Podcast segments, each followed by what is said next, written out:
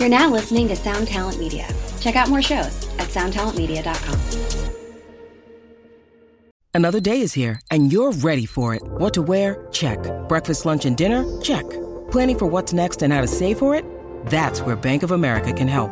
For your financial to dos, Bank of America has experts ready to help get you closer to your goals. Get started at one of our local financial centers or 24-7 in our mobile banking app. Find a location near you at bankofamerica.com slash talk to us. What would you like the power to do? Mobile banking requires downloading the app and is only available for select devices. Message and data rates may apply. Bank of America and a member FDIC.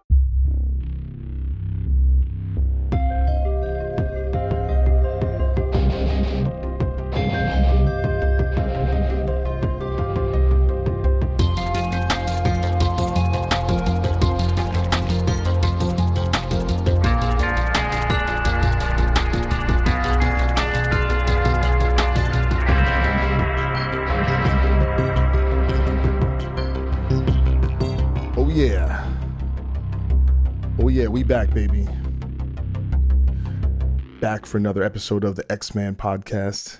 I'm your host, Doc Coyle. Thanks for checking out the show. Gotta apologize for missing last week's episode. I just got overwhelmed.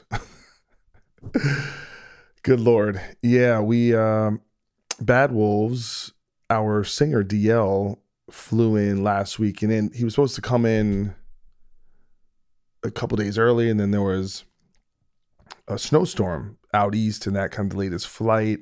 And basically, was coming out here to start rehearsing for our tour starting in March with Papa Roach and Hollywood Undead, along with, you know, recording promo materials and stuff for social media. And we're doing some like acoustic versions of some songs and some cover stuff, and just kind of a mishmash of of everything and it's been kind of since two or three days before he even got here been kind of a breakneck pace for myself. So i wanted to get a show out but i was recording these acoustic versions and they're really time consuming. And yeah i would spend like 10 hours doing one song because they, they have to be perfect. Uh and, and i'm not even saying they are perfect but they have to be played really tightly. The guitar has to be in tune. If you make any noise it's it's really challenging. Um but so that's why I, missed last week, and I hate missing shows, but it just has to happen sometimes because can't get it right. Uh, and last week, I mean, it's so funny how quickly I guess the news cycle moves. Because last week I was going to talk about every time I die breaking up, and it it's weird because now it feels like a whole other story or we've kind of not that people have moved on but it's it's interesting how things are it reminds me of that scene in, in back to the future 2 where uh, griff and all his all in the future all, all his his homies uh, fly into the building and they get arrested. And within minutes after that there's a news story showing everything that, that happens. And, it, and I, I definitely feel feel like that's how quickly news moves, right? At, so you can have a story in the morning, by evening there's already a new story, and people have kind of moved on, and and those things feel like the most important thing in the world at the time until you know, like a dog chasing cars, we just kind of move on to the next thing. But but yeah, man, it's uh it's interesting. I don't I cannot remember a band breaking up and people being this publicly upset by it and it's interesting because I think a lot of times when bands a lot of, a lot of bands break up, but they don't really break up. you know, they just kind of stop doing stuff, and it's like, oh, My Chemical Romance isn't really doing anything. I'm like, I don't remember them officially breaking up, but you're just like, oh, that band isn't active anymore, and it's just rare. And you know, I, I guess the the backdrop of it is how public it was and how personal it seemed and i don't know and i i haven't really talked much about it uh publicly or i, I haven't really at all um except basically just saying that it that it sucks but i'll say this they're the band i think i think uh, for me being in a band and and they came up basically the same time as god forbid we played together for the first time in Syracuse in a bookstore. And I, I want to say it was 99 or 98, something like that. So I go I go way back with those guys. I met Andy Williams at CC's in Moosic, Pennsylvania in like I said, I think it was 99, probably probably around that around that same time. Played with him not too long after that. And uh so you know, you come up together and you you diverge, right? You know, my, my band ended early and you see kind of these these paths of, of success and they're they're one of those bands that, you know, kind of the the hare, the slow hare wins wins the race. And I feel like they were bigger and kind of more relevant than ever. The re- their last record I think was their best album. And they're like that married couple that you kind of look up to. You're like, "Oh man, they're they're a model couple." And the truth is, we're we're not around those couples when uh, they're not in public, and we're not around bands uh, when the the doors are closed and they're in their intimate settings, and and you know having been through through one band breakup, and then everything that Bad Bad Wolves went through uh, for the past year and change. I have a lot of experience with this stuff. Uh, so I, it, with with the band breakup side of it, and then also the kind of public food fight element of it, and I, I definitely hate hate that stuff. And because you know I don't want to take sides. You don't really know what's true. You don't know the complexities of it, and it's just I I personally I, like I don't want to see court papers, lawyers' papers pu- publicly put out there. I just I just think it's it's pretty ugly and unfortunate because there's probably always a better way to handle things. Like, like I said, you could say with everything with the down battles, you could say look look who's talking uh, to some degree, and yeah, I get I get that.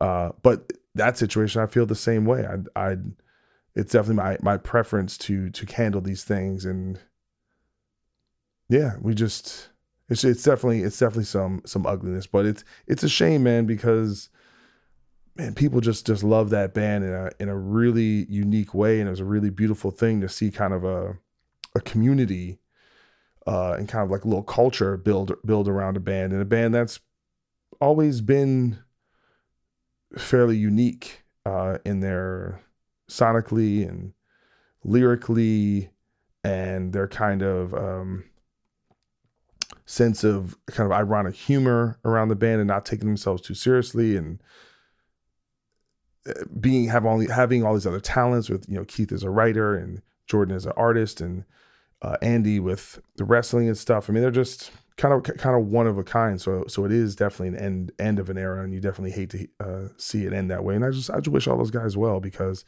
I've known them a long time and and they've always been good, real, cool motherfuckers. And so anyway, it is it is sad, but life goes on. You know, there's everything ends. And the, I guess the more I kind of think about that, it's just like that's how I kind of approach everything. Everything everything ends, man. Nothing's gonna last forever. So when you have the bands like the Metallicas and the Iron Maidens and ACDCs doing this stuff, Rolling Stones still doing this stuff for 40 years, 50 years, or whatever. Some some of this, it's like just be thankful. And you know, I, I hate when people go, "Oh, such and such should hang it up." It's like if people want to go see them, if they buy their records and they show up at their shows and they enjoy it, like, why do you give a fuck? I, I never understood that. It's like, well, then stop watching them. You know, you don't. Everything's not for everyone, but the people that enjoy it, I'm sure, do enjoy it. So, anyway, rest in peace, Every Time I Die. You never know. Hopefully, uh, you know, the situation uh calms down at some point and you know you you, you want peace. I'm a definitely type of guy who seeks resolution and peace in all in all situations. I don't i don't like grudges and and hope those things get, get worked out but it's personal man. You have stuff that builds up over decades. Uh there's a lot of deep wounds there and especially with family which i, I also understand uh, having a brother in a band there's a lot to this story that I that I relate to. But anyway, yeah, but also you know just kind of going back to the Bad Wolves thing. I've just I've been grinding uh, with all this stuff, and I'm I'm completely shot, no sleep, face looks like a boiled potato. um, yeah, I'm I'm I'm I'm really kind of worked right now, so trying to spin a lot of plates, and it's interesting because I don't know. There's there's this thing like like we're working, we're grinding. And I said these rehearsals, man, the band has never sounded better. It's actually pretty pretty incredible how how great we sound. We got a whole new rig, like with our uh, tracks and uh, our inputs and in ear. I got new in ears, and you know we've reworked our guitar tones, and you know these new songs are just sounding killer. Um, but I think there's this like underlying thing of like this pressure to to do it, to continue and, and have everything work out and the band do all these things. And I, so I think it, that extra pressure of like having to go out there and, and be, be great, you know, is like, you know, it, it, it wears on you. It's funny because I, I had, I recognize this feeling to times and God forbid where you're like, you just want things to work out so badly that you kind of, you, you press and you push and it's re- it's important to kind of remember that it, you need all that to kind of excel, right? To get that extra edge to just work harder and put more time in. But it's also really important to remember you can't control everything, and you can't control the results, and you just kind of have to do your best, but also like uh, detach yourself from desire in a weird way because it's easy to get crestfallen. It's easy to get uh, down if you if you build up uh, expectations that may not even be realistic. You know, so that's that's kind of this this balance I'm trying to play mentally between grinding and busting my ass, doing everything in my power to uh, succeed. I want to I want to succeed in life. I'm an ambitious person, but also like get Buddhist with it and not desire and not be results focused and be focused on process. Uh, and that's a tough one because our ego wants to control, wants to control. Oh, I can do. It. I'm I'm this. I'm you know. So it's a tough balance. Alrighty, we have a show sponsor, and so I have to give a shout out to uh, Nick Bell at Godsize Records. He he bought out a block of sponsorship. So like for the next couple months, like every other week, they're going to be sponsoring the show, and thank huge thanks to them. That's just that's really that kind of support is is really wonderful and I I really appreciate it. But the first band on this list is a band called on Godsize Records. They're called REdEFIND, and this song's called Images.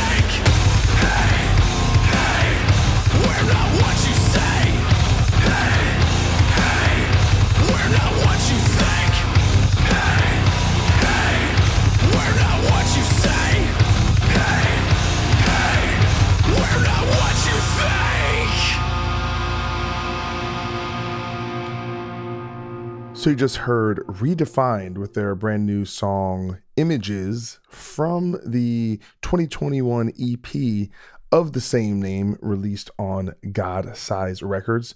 And these fellas are from Greenville, South Carolina. And it's like a, I don't know, my vibe was just felt like old school new metal, you know, like like it, it felt like a little bit of a, a a throwback, you know, and that's fun stuff. And they do it well. And uh so anyway, so they have a few EPs out going back to like 2018, and you can check that out on their uh, Bandcamp. And keep keep in mind the band's name. There's no e at the end, so it's R E D E F I N D. That's a see. It makes it more Googleable that way. So smart, smart thing, fellas. And uh, you can check that out, and it's uh, redefind2.bandcamp.com. And you can also go to their Facebook, which is facebook.com backslash redefind band. And they have a couple shows coming up um, in February with Texas Hippie Coalition. They're going to be playing uh, February 25th at uh, Shag Nasty's Grubbery and Pourhouse in Huntsville, Alabama. And ooh, I think hold on, let me get this other date. See, I'm trying to trying to get everything. They're gonna be playing February 24th, the day before. It's got these out of order at uh, the Warehouse Concert Lounge and Event Center in Clarksville, Tennessee. Also with Texas Hippie Coalition. So just check them out. Go over to Godsize Records website, Godsize Recs R E C S dot com, and uh, check out all their bands because they have plenty of great bands. And if you'd like to sponsor the show, just uh, shoot me an email at the Ex-Man podcast at gmail.com. Remember, that is EX. All right. With all that stuff out of the way, it's time to get into the guest proportion. Did I say proportion?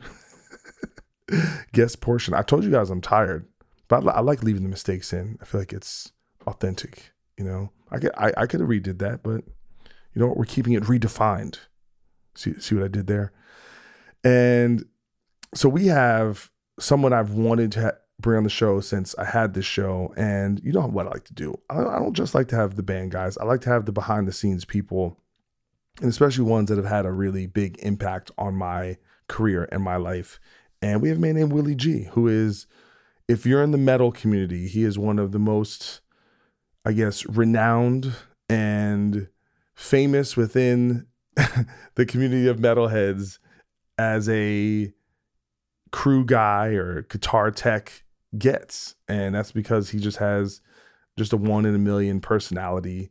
And he's just done so many great things uh, for myself and uh, God forbid, uh, my old band. And he's just, he's a legend in his own time. And I really wanted to hear his story on this show and kind of let you guys know what the other people that uh, without without which these pro- professional bands could not do the work and put on the shows and it's important to put a highlight on them And they're also just amazing people and and uh and I and I love them so without further ado to those who know know check out my conversation with the incredible Mr. Willie Gee.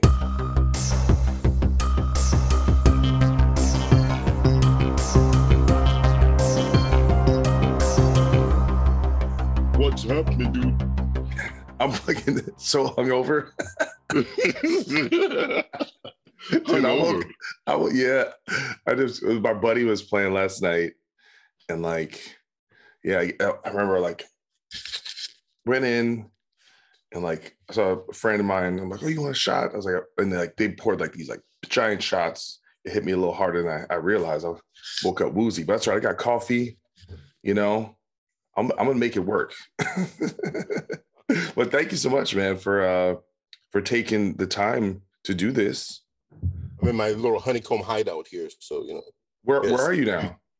I'm I'm at home in Chicago. I'm in the basement where I sit up and I do a lot of my uh uh little guitar stuff. I got guitars I'm trying to fix and uh little things. I'm trying to figure out how to um work Logic Pro X and stuff. So I have like things hung up to try to like baffle noise and it ain't, mm. ain't really working, but you know, I'm trying to work with what I got.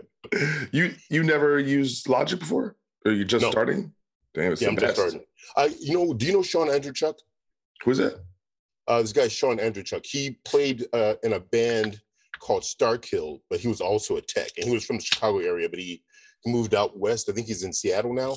Mhm. But he sold some stuff, and he upgraded his computer, and he sold me his old Mac, and Okay. it's got Logic Pro X on it. So I'm trying to figure out, you know, I'm ba- I'm barely touching stuff. So it's like I'm at this point, I'm still even trying to uh figure out where some of my microphones are. I got like a really nice um EV uh, RE20, and I can't locate it. But I moved a lot of stuff uh to a storage locker that I have, Mhm. and it's about as organized as the rest of my life is. So I just can't find shit. you know? hey man, you gotta this day and age, it's like with Kempers and the plugins, you don't you barely even dude, or I use this thing called um a uh two notes uh torpedo. So I Yeah. run my EVH at home, so it's the real tube sound and it sounds great. No mics. It's great. No, no, you're not making a bunch of noise. I, you know, I don't even have anything against like Kemper and things like that, but it's I I, I kind of I'm not a musician, so it, it- at the end of the day, it doesn't really. um What do you mean you're Doesn't a musician? You play? I play, but I mean, I'm not. Let's say I'm not. I'm not an active or or professional musician Sure. by by a long shot. So it doesn't really matter to me. But uh th- there just seems to be this like I can't even say it's a trend. It's just progress. But I'm old and I'm stuck in my ways, and I'm I, I dig in against you know certain things. I've, if I'm looking this way, my screen on on, my, on the laptop I'm using is totally messed up. So I'm looking at an external monitor that's over here. That's okay. See if I can at least make it look like I'm looking at. uh I can't. So whatever. It's all good. Don't worry about it. Don't worry about it. But um, so I'm trying to. Yeah, I guess you're the only guitar tech I've, I've had on the, this show, or or drum tech, or anything. Like, like I said, I had Steve Lagudi, uh, who's you know God forbid's old sound guy, and currently works for Machine Head on the show. Mhm. But you're someone from the moment I started the show, I was like, I need Willie Gee on this show. Oh, you want Mr. No Filter on the show? I get it. No, well, it's, it's not. It's not even. Listen, of course, I'm not mad at that, but no, to me, you're like a legend amongst us bands. Like, like, like if you do like a Facebook post, right, and you see like how many comments and likes, like I feel like you're a bigger star in the in the metal scene than the band than the bands. Like we we all like you more than we like each other. That's that's a two part thing too, because it's you know one thing I've noticed. If I put something up that I think is important, uh, maybe it's got a little bit of like uh social political angle, something to it. Pin drops. I put something stupid up, and there's like 237 equally dumb responses to it. And I don't. And I've noticed that if I put up something that's like serious, if I put up something that's like you know somebody needs help with something, or there's something that I find is like troublesome, that you know to invoke maybe a, a conversation about how we as a species need to deal with some subject and then go on from there nobody says anything or if they do they'll post something on there that has absolutely nothing to do with what i'm talking about. But then if i you know if you put up like some stupid meme then all of a sudden everybody's it's, it's like you know I, I don't want to say the idiocracy thing but i just said it so. It's, it's, it, it, it, I, you know it's, it's a baffling thing. It, it really frustrates me to a certain point. But i've also had some people say um, that they don't interact with me but they sit there and they read stuff and they will like a lot of times just laugh at either what i said or somebody's response to it. So it turns out that there, uh, there's i'm not even going to mention names but there's a lot of people said yeah you know I, I i don't interact with you on there i don't say much but i read all the stuff. And i think you know so it's like and that's that's a little unsettling at times you know but uh but at the end of the day i kind of don't care because i'm going to say what i'm going to say anyway and it usually gets me in trouble and that's probably why i'm sitting here right now because that, that you're not on the road. I'm not on the road as much as I normally am. Like uh last year, which is was just finished, uh man, I probably did about two months worth of stuff. And I'm being liberal when I say that, like all year. I've been doing a lot of local work. Mhm. Uh normally it's like I, I do like a, a good eight months, nine months in a year.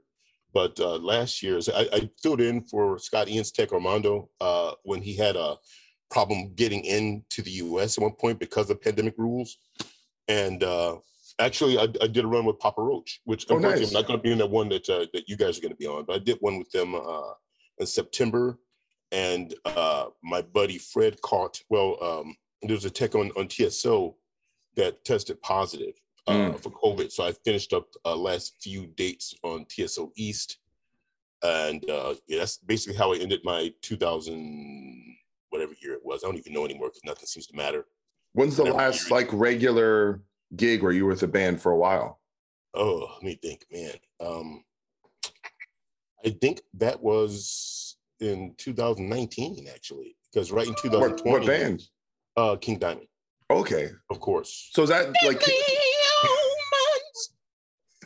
is King Diamond your like if the King Diamond's going out, is like do you always have that gig? Um, I would like to say yes, but it hasn't always been that way. Yeah. Um, at one point uh, in 2014, they had uh, well, back in the day, we used to have uh, one guy that did the two guys on on stage right, and the other guy did stage left, which meant you did the guitar player and drums, or you did the guitar player and bass.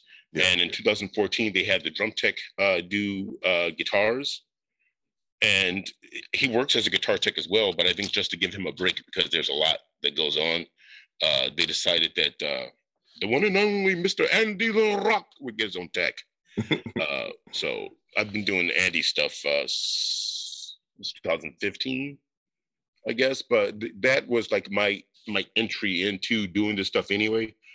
So I try to be available for any time they're on, but they've never used me outside of North America. So Gotcha. there's, there's enough Swedish guitar guys to use. I can imagine. I can imagine so. But so let's I, I want to talk a little bit about kind of like your start in this in this this whole business. So are you from Chicago or Indiana?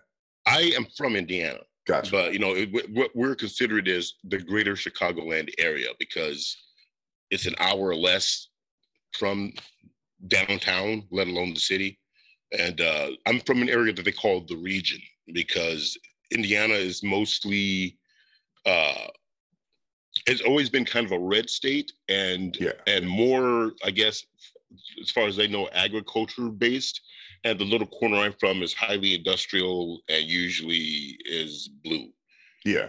so Is that where you would know it, but is that where the Jacksons were from? oh yeah.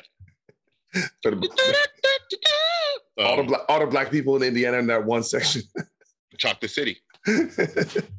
um, so the, the one of the funny things about I wouldn't know to say it's it's a funny thing, but it's this I guess ironic and something that, that we've talked about Mhm. is that obviously my old band, God Forbid, being black dudes playing metal and having a perspective of what that is like, kind of culturally, fish out of water, going against the grain of of what our environments kind of expect of us. And so anyone to me that is in metal or rock and is black kind of has a similar experience, right? We can kind of relate to that. But it's something with you that's like you are a I, I don't know, metal purist or a like you are you really, you know, you're very much into the real deal stuff. Like you you you're an appreciator of that stuff to a very like is it is that a good way to put it? Uh, yeah, I, I guess so. I mean, there's a lot of stuff that uh, you know that's definitely non-metal that I'm highly interested in. Uh, but there's something about the genre overall and the more extreme acts in it that seems to speak to me for some reason or another. So, I mean, especially there's so many bands now. It's not like, you know, I'm an expert on Aura Noir or anything like that. Far from like that, but I'm I'm pretty well steeped in, you know, the the music and its basic subgenres overall. I I just feel a connection to it. I don't really know why. Yeah. It's just the guitar, I guess. I don't know. How did how did that uh what was your exposure point when you like how young were you when you discovered rock and metal? Um, my older sister, um, who was was like uh 13 years older than me, uh, was like a preteen when the British invasion hit the states, and like you know when when the Beatles appeared on the Ed Sullivan Show and all this stuff was going on, uh, that basically changed the whole pop culture Yeah. thing in the states like overnight. Uh, and she got swept up in that. So I basically grew up with um, with uh, the Beatles. I, one of my first memories, they were in Capitol Records in the States. I think it was, uh, I don't remember, Parlophone or something. They were in, in, in uh, the UK or Europe for them, but in the States, they were on Capitol. And at one point, the Capitol uh, uh, albums had a rainbow going around the edge of it. And one of my earliest memories is like looking down at a turntable and, and, watching the rainbow spin around. And the old records were mono, so you could like turn like to the left channel, and you would get like vocals and you know maybe some hand claps or something, and then you turn to the other one, you get this. So I remember she would give me one speaker and like turn it and let me hear the thing and hear what's going on and stuff. And I just got fascinated with that. And uh, so that was my first thing. And I was always drawn to the guitar. Uh, but by the time you know she you know graduated high school and went on to live her life and got jobs and did what she did, and I started to get old enough to uh, operate the radio without being yelled at for it. You know, you know, little kids don't want you touching anything. So um, I always liked stuff like the Beatles and, and just stuff in, in, in general. But uh, when I got able to mess with the radio, there was things like the the live album was out. You know, as a little kid, you don't go anywhere, you don't get to experience that kind of thing. But uh, Frampton Comes Alive was like the one of the biggest live albums of all time, and that was yeah. like hot at that point. And that extended guitar solo thing, and do you feel like we do? And you know the excitement of the crowd, and it's like you know what's going on. You can't you can't really watch what's going on, but you it's a palpable thing. Yeah. And then Kiss Alive came out, and I had never seen Kiss before, but I heard the sound, and it was something about the energy and and and, and the the immediacy and the urgency of the uh, of the sound of that electric guitar that just spoke to me. So by the time I was in a store looking for comic books and I saw Kiss in a magazine and being a comic book kid and then seeing what they looked like, I was like, I'm all in. You know, I'm all about this. and uh, it just seems that over time, my uh, my uh, my preference seemed to turn to more aggressive uh, forms of that hard rock stuff. Uh, by the time I was 17, uh, I went away to college and I went to a Big Ten school, and there basically you're either into punk rock or you were listening to, you know, whatever was on Friday night videos, like Bruce Springsteen and, you know, and all that kind of stuff. But there was some kid on campus that must have taken uh, pity in me or something uh, with my Union Jack t-shirt. this Def Leppard was hot. And uh, went took me to some guy's place that was off campus, and they uh, were watching Pink Floyd live Pompeii and uh, I think there was a, a Black Sabbath uh, a concert film from the Never Say Die tour, and you know, then I found out about hardcore. And he played me like MDC. I think the first like like real hard punk rockers like John Lee was Nazi or something, and so I started kind of getting interested in that. And uh, we had a joint campus and community uh, radio station, but it was weird that the the radio station you had to have cable TV to get the radio station. but um, they would have things, and I would do this like show. I, so I started like kind of like working at the station as a volunteer, and I started doing uh, a three-hour show on Saturdays. And I had the run of the album library at the uh, at the radio station there, so I would discover all these these records and you know they would get stuff in so you start finding all these like things for like indie labels and stuff and you know thrash records and older motorhead records i hadn't really I, I was aware of them but I was broke. You know, I didn't have a lot of money to spend on, on albums. So I started being able to listen to all these records that previously I didn't have any access to because you're not going to go to like a public library and find a Motorhead album in there. You know? Yeah. You'd go there, you'd, you'd, find like Alice Cooper or something like that, but uh, none of the underground stuff.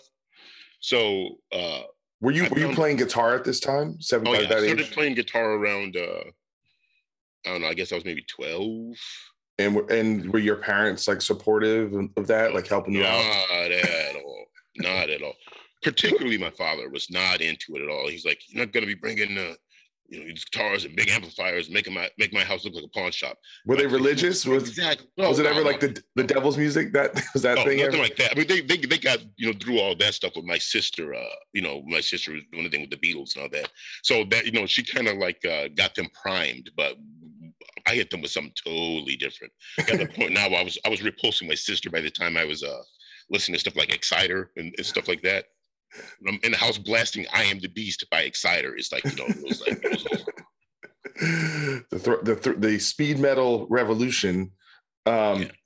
So with that, I mean, did, were you? So we're talking twelve to seventeen. Were you trying to do like a garage band? Or you finding people to like link up with and kind of doing that whole thing? Like most kids, yeah. There was one kid that I met when I went to junior high school. The only kid in the entire school that had a Kiss T-shirt. So I immediately went and I talked to him, but like nothing really happened for like a year. And then we started trying to do stuff. Kim never never could find you know a, a bass player, never could find a drummer. For a while, we found a drummer, and it was like two guitars and drums trying to play, and the guy's older brother would come in and you know like switch all the dials in the amplifier and like try to make me play bass lines and guitar and start playing Doobie Brothers songs and stuff. So we like got nowhere. It was you know, but yeah, I still talk to my buddy from junior high school, uh, Dan Roke was his name, and he he comes into my life in and out for a bunch of different reasons. But that's a that's another story. It's kind of his fault that actually I started teching to jump jump ahead. Sure. Um, uh, another guy I knew that was in a different local band when I was older. Uh, he knew about guitars. He played some guitar, but he sang in a uh, in a in a different local band. And he would come by my house from you know once and again because he knew I like to like mess with stuff and geek out with things. So he'd stop through there and we like mess with delays, whatever. He'd see what I would, would be into lately.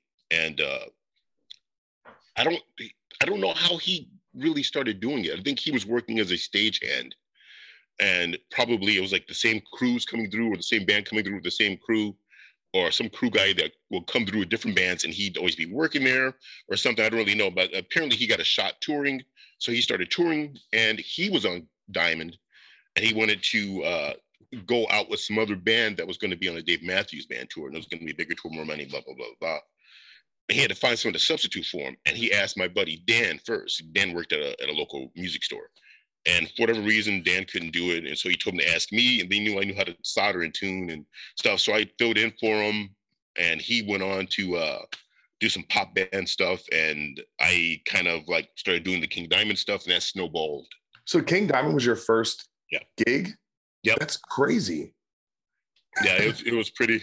It's like that's like jumping over a, a, bunch of hurdles all at the same one time. Yeah, I, I, I definitely, you know, so yeah, the first time I ever did anything on the tour was a bus thing. We were all crammed into one bus, but it was a bus. Yeah. Uh, and it was with a band that was established and had been doing stuff, you know, for you know, basically at that point, for the most part, a couple of decades or you know, a decade and a half of of doing professional stuff. So I learned a lot of stuff and you know i learned a lot of what not to do. But yeah i learned a lot of stuff real fast because i didn't do the startup thing. I got dropped in with a bunch of veterans. Yeah i mean was that kind of did you feel like you knew what you were doing? Did it feel like kind of like i'm gonna screw everything up and get well fired? I mean, they didn't really have uh a really super I mean technical I mean this was this would have been like spring of 98 so yeah. they didn't have like brass Bradshaw racks and things like that. Their stuff was relatively simple.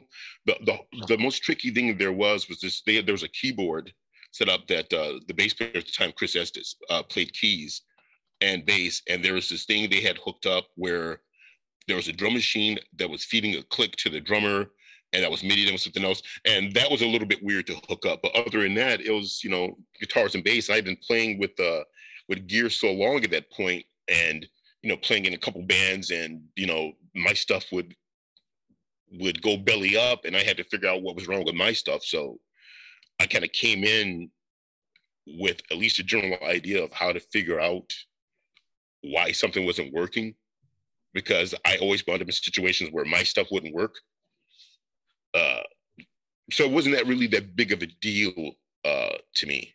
Um, it should have been, but for some reason or another, I was kind of like, oh, okay, you know. You just adapted to it. Well, it's, yeah, it was, well, it's interesting because I guess when I was coming up or just started to do shows with professional bands or get some tours, like I had no concept of all the stuff that a band a professional band would have to make everything work. And then you you mm-hmm. see it because you because when you start obviously you're just doing everything yourself right? You're loading your gear you're setting everything up.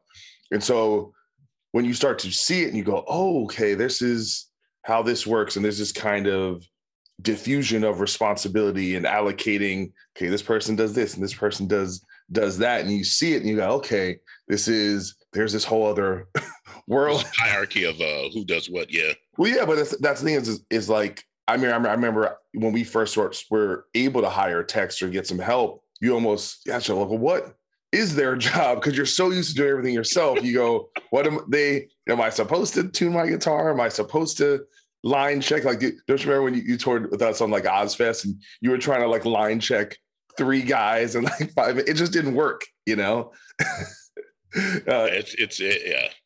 So so it's it's this this thing of um the, the fact that you kind of took to it uh pretty quickly.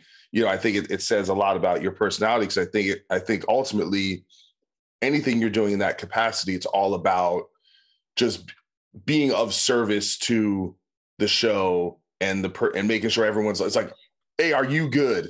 Right. If I'm taking care of these one or two people, like, are they good? You know, mm-hmm. I think and that's so it's like just being it's almost like your job is just being considerate of that and and, and is and you know having that and having that relationship um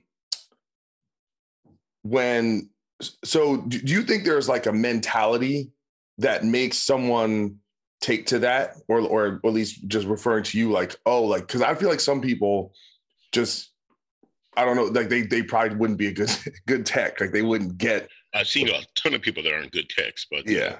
But what do you what do you think that that that mentality is or kind of approach you know i don't know i, I think that um there's definitely a, a, a sort of disconnect that that I think you have to have to a certain extent, you know. Um, well, what do you mean by that disconnect? Um, you know, there's some people who who like to have a life, and from, what I, from, from what I've been able to, to tell, at least it works for me, it's like uh, there's, you know how it is. It's like in this industry, you know, even at like the lower levels, usually there's a considerable amount of money that goes into putting on a successful show, let alone a successful tour. And yeah. you have to be aware of not only on this side, is there, you know, a lot of stuff going on, you know, maybe even a sort the financial aspect, but on the other side as well, since, you know, for so many years I've been a patron, you know, and a fan of certain things, there's people who work an everyday job or something like that and and and going out is not cheap these days. And there's people who are coming and they're expecting to see a show and they're spending the hard money.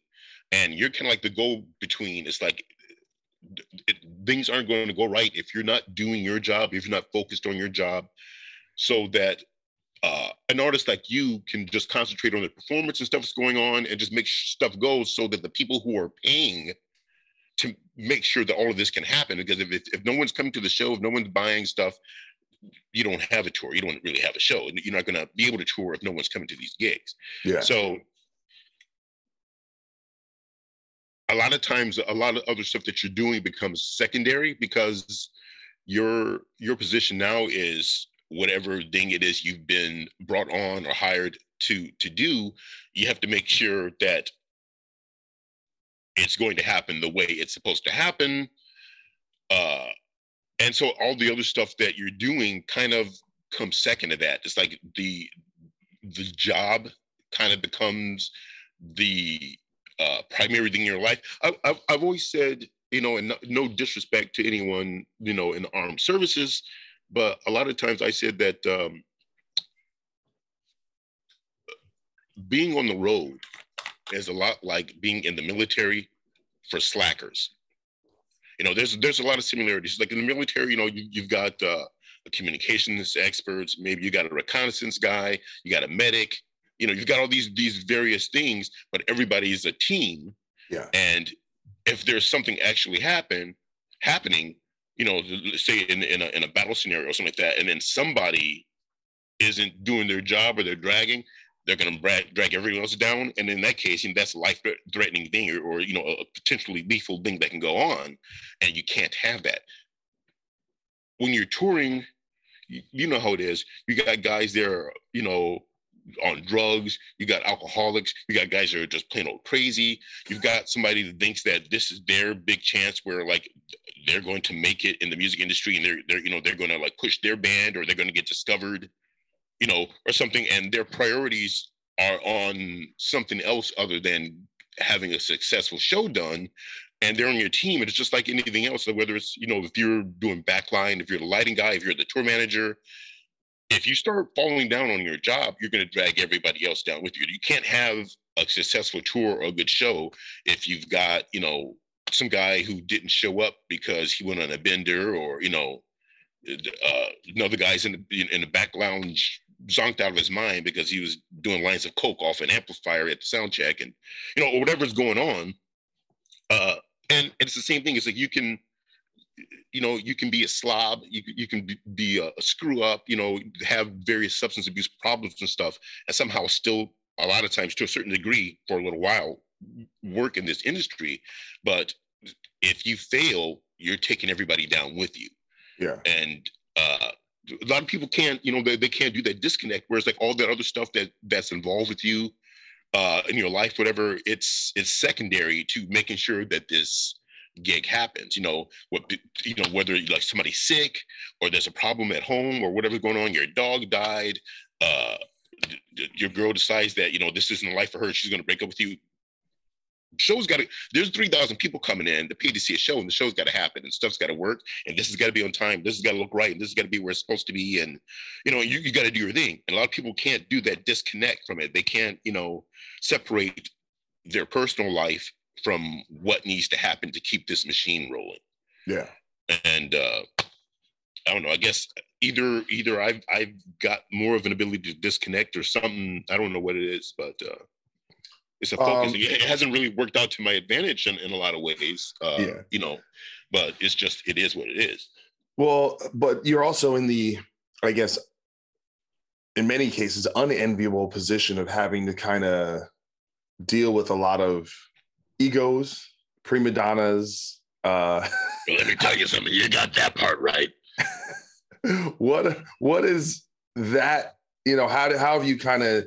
Is there a methodology to deal with that, the personality aspect, or maybe someone, you know, treating you like, you know, because you know there could be that line cross of disrespect, right? Um, of like, oh, you're you work for me kind of thing. Is that is that how how you kind of dealt dealt with that through, through your career? Has it has it has it happened a lot, or is it usually the rarity? Um, it, it's kind of rare. I mean, certain degrees of it pop up, you know, over time. Some people have been more extreme with it than others. Um, I I caught a little flack once because somebody uh, did an interview and asked how I managed to stay on a particular gig as long as I did. and you know, hopefully, hopefully they just rolled their eyes and ignored it. I know. They might be holding a grudge and waiting. But uh, I made some comment about uh, uh, I've been dealing with crazy a long time. Like you know, I have to deal with my family all the time, and I don't get paid to hang out with them. So you know, there's some people that are like have they got issues or whatever it is, but it's like it doesn't really phase me because I've had to deal with people with attitudes or whatever's wrong with them. There's definitely something wrong with them. Um, but you know, I've had to deal with that for a while, just in existence. So just because this person's got a microphone in their hand or a, a guitar around their neck, it doesn't make any difference to me. You know, it's Yeah. like I, I had to deal with it for free. I could I can deal with it if they're paying me, but there comes a breaking a breaking point, and yeah, I, I have made some people cry. You You made know art. it. I know it. You know, You made an Not you. I'm, artist. not about, I'm not talking about you, Doc. But You would never make me cry. You've given me nothing but uh, friendship and joy over the years. plus, you got you got you got longer reach me and height advantage. So Yeah, but I'm a man of peace. man, I wouldn't. Uh, hey, I'm a like Rodney Denver. I'm a lover, not a fighter. that's right. I wouldn't. I wouldn't know what do in a, what to do in a fight. Um, no, I mean, listen. That it's obviously there's many things we will not publicly disclose in something like this that we, me and you and I would discuss privately um, about particular bands or particular situations because obviously we're not the type to air our dirty laundry. um, unless, unless like you said, unfiltered. I'm like, I'm like, hold me back, hold me back. oh man. Uh, but actually, so it's actually fascinating knowing this knowing this timeline now because we met in 2001 on the you were working for you were doing double duty with Nevermore and Opeth. Opeth, yeah, caught And- hell on that one, man. Jesus. A lot of a lot of things going on. Actually, was that Were they all on the same bus or they have separate buses? Mhm. All on one On bus. Same bus. Damn. Uh, so, but it's fascinating that now knowing that you didn't start till 98. And that's like only a few years later. I, I just presumed you were like some, you know, 20 year veteran or, or, or, or something. You just seemed so, I was I was just some dude who had a like a day job like everyone else, and I I spent way too much time and money. Well, maybe not. You know, like I don't I don't regret it to a certain extent. Uh, just playing like in, in local bands and stuff. But you know, I've been I've been fascinated with the guitar. Prob- I'm going to estimate probably at least since I was three years old. yeah. I have distinct memories of doing things like going up like an escalator near near Christmas time with my mom. And you know, at a department store, you're looking over and you have that those those cheap, you know, they give you like like Montgomery Ward's, J.C. Penney's, and Sears, and they sell those electric guitars for the kids and stuff. I remember going up and looking at one and telling mom, "I want that." Probably because I'd seen the Beatles, you know, watching the Beatles stuff with my sister, or, and uh, there were some teenagers that lived next door to me uh, when I was really young, and I remember we moved from that house when I was about four or five. I remember uh, one of the the kids had uh, a friend that got a guitar, and they must have been like 16. I was probably four at the time, and the guy brought the guitar over. My mom had to stop me because I thought I was going to be able to go over and talk this kid into letting me check his guitar out. You know, looking looking back now, it seems real ludicrous, but in my head at the time at four, it was a totally reasonable thing, you know, for some. But yeah, so I'd been after guitars for a while, so I, I have the toy stuff and and everything, and I finally got one from my sister uh, because I tried to make a guitar from uh, a Hot Wheel racing track and a Valentine candy box. so I, I saw Kiss on the Paul Lynde Halloween uh, special. I think maybe Paul Stanley had a flying V, and the only thing I could find around the house that was vaguely V-shaped was like the the heart-shaped candy box. So I had that pointed that, and I put the the the the racing track thing on the neck and some thread, and to make the notes change, I would just bend the racing track neck to get the strings to go tighter for the high notes. So when they saw me doing that, they're like, "Okay, enough's enough," and you know. But my father was totally against it. But you know, what's he gonna? And, and, you, Dad. What, house looks exactly like a pawn shop right now. Glad. because, because you had so much gear when you were young? Um, no, I know. Um, then I didn't have anything because uh, you know, he didn't allow it. Yeah. And plus we were broke anyway. Yeah. Uh, but uh, now I'm drowning. I'm drowning in, in stuff either because most okay, look, basically it's because I'm an idiot. But uh, uh, I still have daddy issues, and I and I, I'm doing all the stuff that they never let me do when I was younger. So I'm like, I'm getting back at it. It's like, oh, I think what that's. if, what if I have? Oh, I won't have. What if I have 40 guitars? What, what are you gonna do if I have 40 guitars? do you have that many? Probably.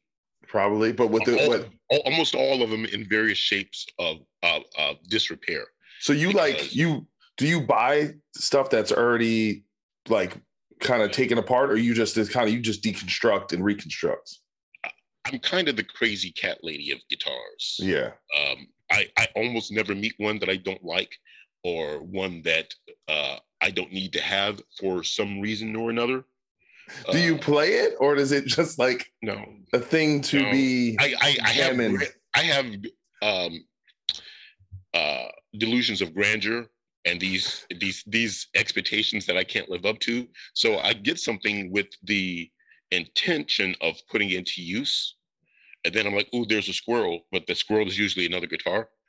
Um, so you know, one thing leads to something. I, I get something, and I'm like, "That's a fantastic bargain." It's only got this wrong with it. I can fix that right away and i get it and then you know i wind up you know fixing something for someone else and then i start like working and i was like you know i never did get to that guitar wow here's another bargain let me get the you know so it, it things snowball and then you wind up with an army full of crap that needs something done to it and in no time to do it and uh I'm trying to change that. One of one of the things I told myself last year is I need to start playing more this year. And I, you know, I don't, you know, I don't care if I'm just playing, you know, Ramones songs or like that. I just, I just still like the sound of an A chord going through an amplifier. It's like, I don't really care. You know, I'm never going to be a shredder. I'm never going to be, you know, a McCartney or anything like that. I just want to make noise. So, you know, I, I, you know, so that's my plan for for for 2022. Well, the pan- Uh, the pandemic at home, being stuck at home, that that wasn't an excuse enough to play. No, because uh, I wound up spending the bulk of my pandemic doing stuff that had absolutely really nothing to do with me. Okay. So yeah, that you know, that that you know, I got nobody to blame but myself for that. But I did pick up a couple of things though. but uh, so you know, it's, I'm, it's like I, I I feel like you know, you ever hear about these people that like uh, they got the zombie-proof uh, compound and Yeah. and three months Prep- worth, the three years of fresh water. Yeah, I'm, I'm like I'm musically prepping. Because in the because in the in the apocalypse, we're gonna need rock. we're gonna need some like that guy in the Mad Max, the guy on on that big like uh you know the, that big harness, was Yeah. shooting flames out of it. You'll be that'll be you in in the in the apocalypse. I feel like I'm just like name dropping these here and there, but uh, that pedal company, uh, KHDK, Yeah. they got uh, a Scott Ian pedal out. Have you seen it? No. I, I want to. I got to get this thing so bad. I think they only got like 20 of them left. I got to get one of them. All right. Uh, but uh, it like it will give you like that early Anthrax SOD guitar sound. It's I think basically what they did was clone um, the TC the Electronics. TC Electronics, what's known in the first album as the uh, the Death Box or something that they Yeah. called it. It's a Tex- TC Electronics distortion line driver. Yeah, I, I I I got one. A new one or a vintage one? Vintage. Yeah, I got a I got a guy in uh South Carolina. Um great This dude. interview is over. No. and um yeah, he he he basically resells um pedals. He has a whole like little little business.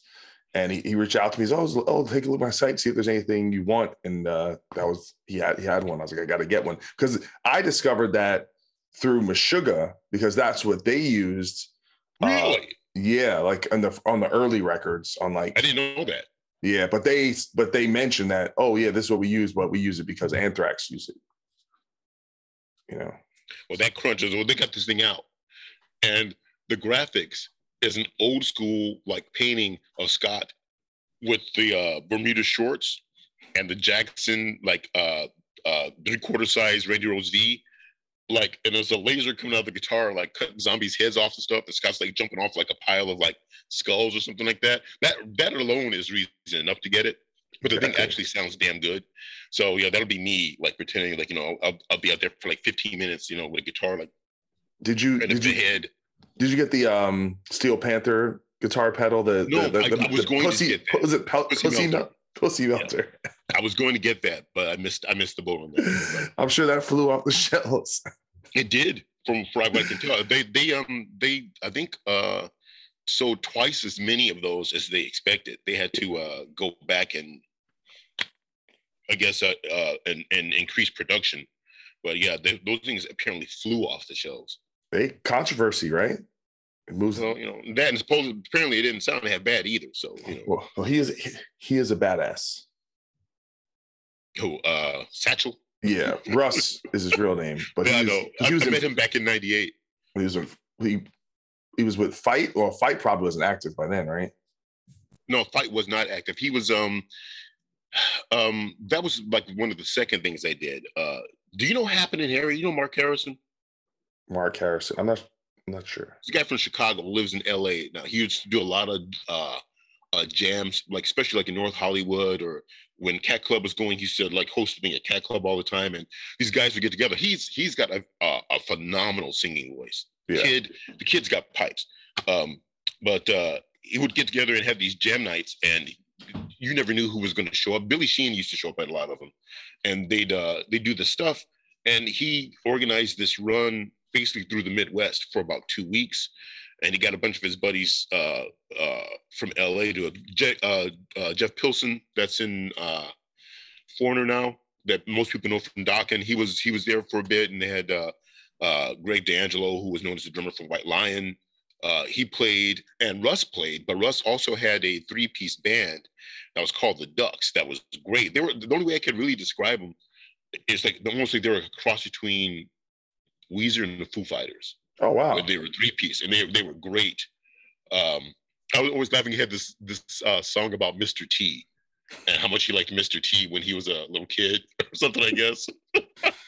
but it's a real super super catchy song. I mean, they, that was in like 1998, and I can still remember the song.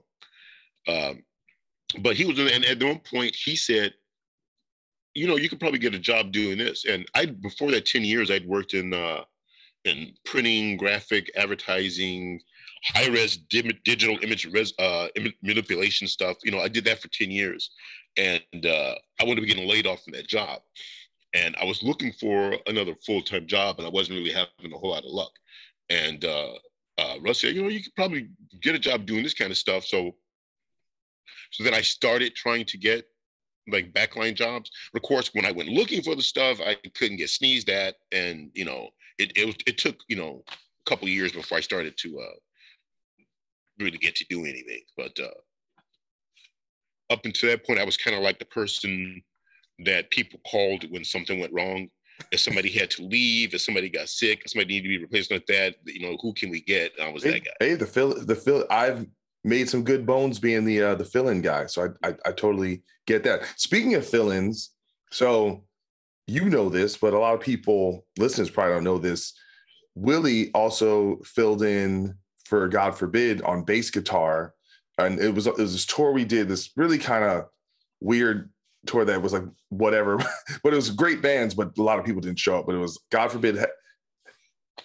Actually, the Sworn Enemy, Sworn well, Enemy, God no, forbid, Shadows Fall, Avenged Sevenfold, and ble- Bleeding ble- Yes, but that was only for for one show. Where it was all five because uh, the Sworn Enemy came in for the Erie show, mm-hmm. and then Shadows Fall headlined like four, three or four shows, and but the the main tour was us bleeding through Avenged Sevenfold. Mm-hmm. But so yeah, but that I remember was I remember you did play the I think you played based on two shows.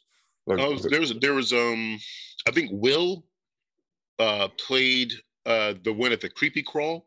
Yeah. So okay, and, so so I got to explain this too. So so my best friend Will Will Karakowski, we have Will! yeah his so he, he's white right. Will's white, but his nickname is Original Black because he is you know has the soul of a black man, and Willie Willie G is black, but s- seems to have taken the soul of white man. So we kind of the joke is that they're like it's like separated at birth, or like it's like one of those those uh, body switching movies that we had the Willie G, Will original black, and they're embodying kind of the same shared soul and some reverse multiverse thing and it's just incredible because both your names are William, and it Maybe just works. do like a Wonder Twin thing and just like merge into this one weird being. uh, but no, so so th- those shows, it was the only. I guess we technically can't call it the all black, God forbid, lineup because between me and my brother, still one white dude because we're mixed. oh, so it's, somehow, it's, somehow, it's black. You guys seem like you turned out to be like you're you're more like a 60-40 mix or something. Something something ain't quite. In which way? What, what, what, I got 60 black or 60 white? oh man. well, whichever way it works. If, if, anybody been around where you guys were having with some of your, your arguments, you oh. would know the percentage I'm talking about. Oh, okay. I'll take it. I'll take it. Listen, man. I still remember that, that time where it was like, was it? He was supposed to take over driving, but you were on the wheel, and then we put over. It's like, I'm gonna drive it. I'm fine. I'm not gonna drive either. So we pull over. We sit there for a while. Everybody just sitting there in silence. Half an hour, 40 minutes like that. You just make this noise and throw it back and drive and start I don't even remember that. all the all those little nuggets get uh get get get lost in the shuffle. But but I I wonder. I probably no one has. There's no video footage of you playing with us, right? I think any, to my knowledge, nobody filmed any of it, and I don't think anybody like any of the bands or crews took any anything. Yeah, there was no crews. Somebody in the crowd happened to have a, yeah. a, a something going is lost to the ages. It's lost, but I remember like we were playing this. Uh, it was like a kind of small stage, and you would just hang by the bass rig and just kind of riff like right kind of by the drums. And I was like, but I would like go over and I like want to rock out with you, but you, You were like, you're like, ah! Like, Yeah. Okay. and you were just concentrating, like, listen, Doc, get on my face. I'm trying to, I'm trying to hold it Okay, down. Here was a problem. Um, you guys sent me uh like some some demo tracks of new stuff you're working on. Yeah, It's one of being stuff from um gone forever. yeah, and the only bass I had to use was uh this uh Ibanez fretless four string. Whoa, fretless. A- my, my my yeah, it's a bass my roommate had. Uh, he had like an EX series Ibanez uh, fretless thing. So I'm trying to you know get it going on that. And then I contacted ESP and said, "Hey, I'm going to go out and I'm going to do these shows. Um, can I get a bass from from you guys? Like even if you got something that's you know like a factory second or a loaner thing or something worked out. So I worked out. Then they sent me a long scale five string bass. And then when I got together with you guys, you told me that some of the stuff you had changed the keys on. So literally, like I went to like a Kmart and I had the thing and I bought like a boom box. So as we were driving, I could listen to the songs and reacclimate myself and try to figure out how I'm gonna play it Screwed you up. on this five string bass when I learned it on a four string bass, and then you guys changed the tuning. So I got totally, I'm like, I don't know what to do. I'm trying to play like some of the riffing and and you know, and, and hats off to to Beaker and that, Mr. Outcolt.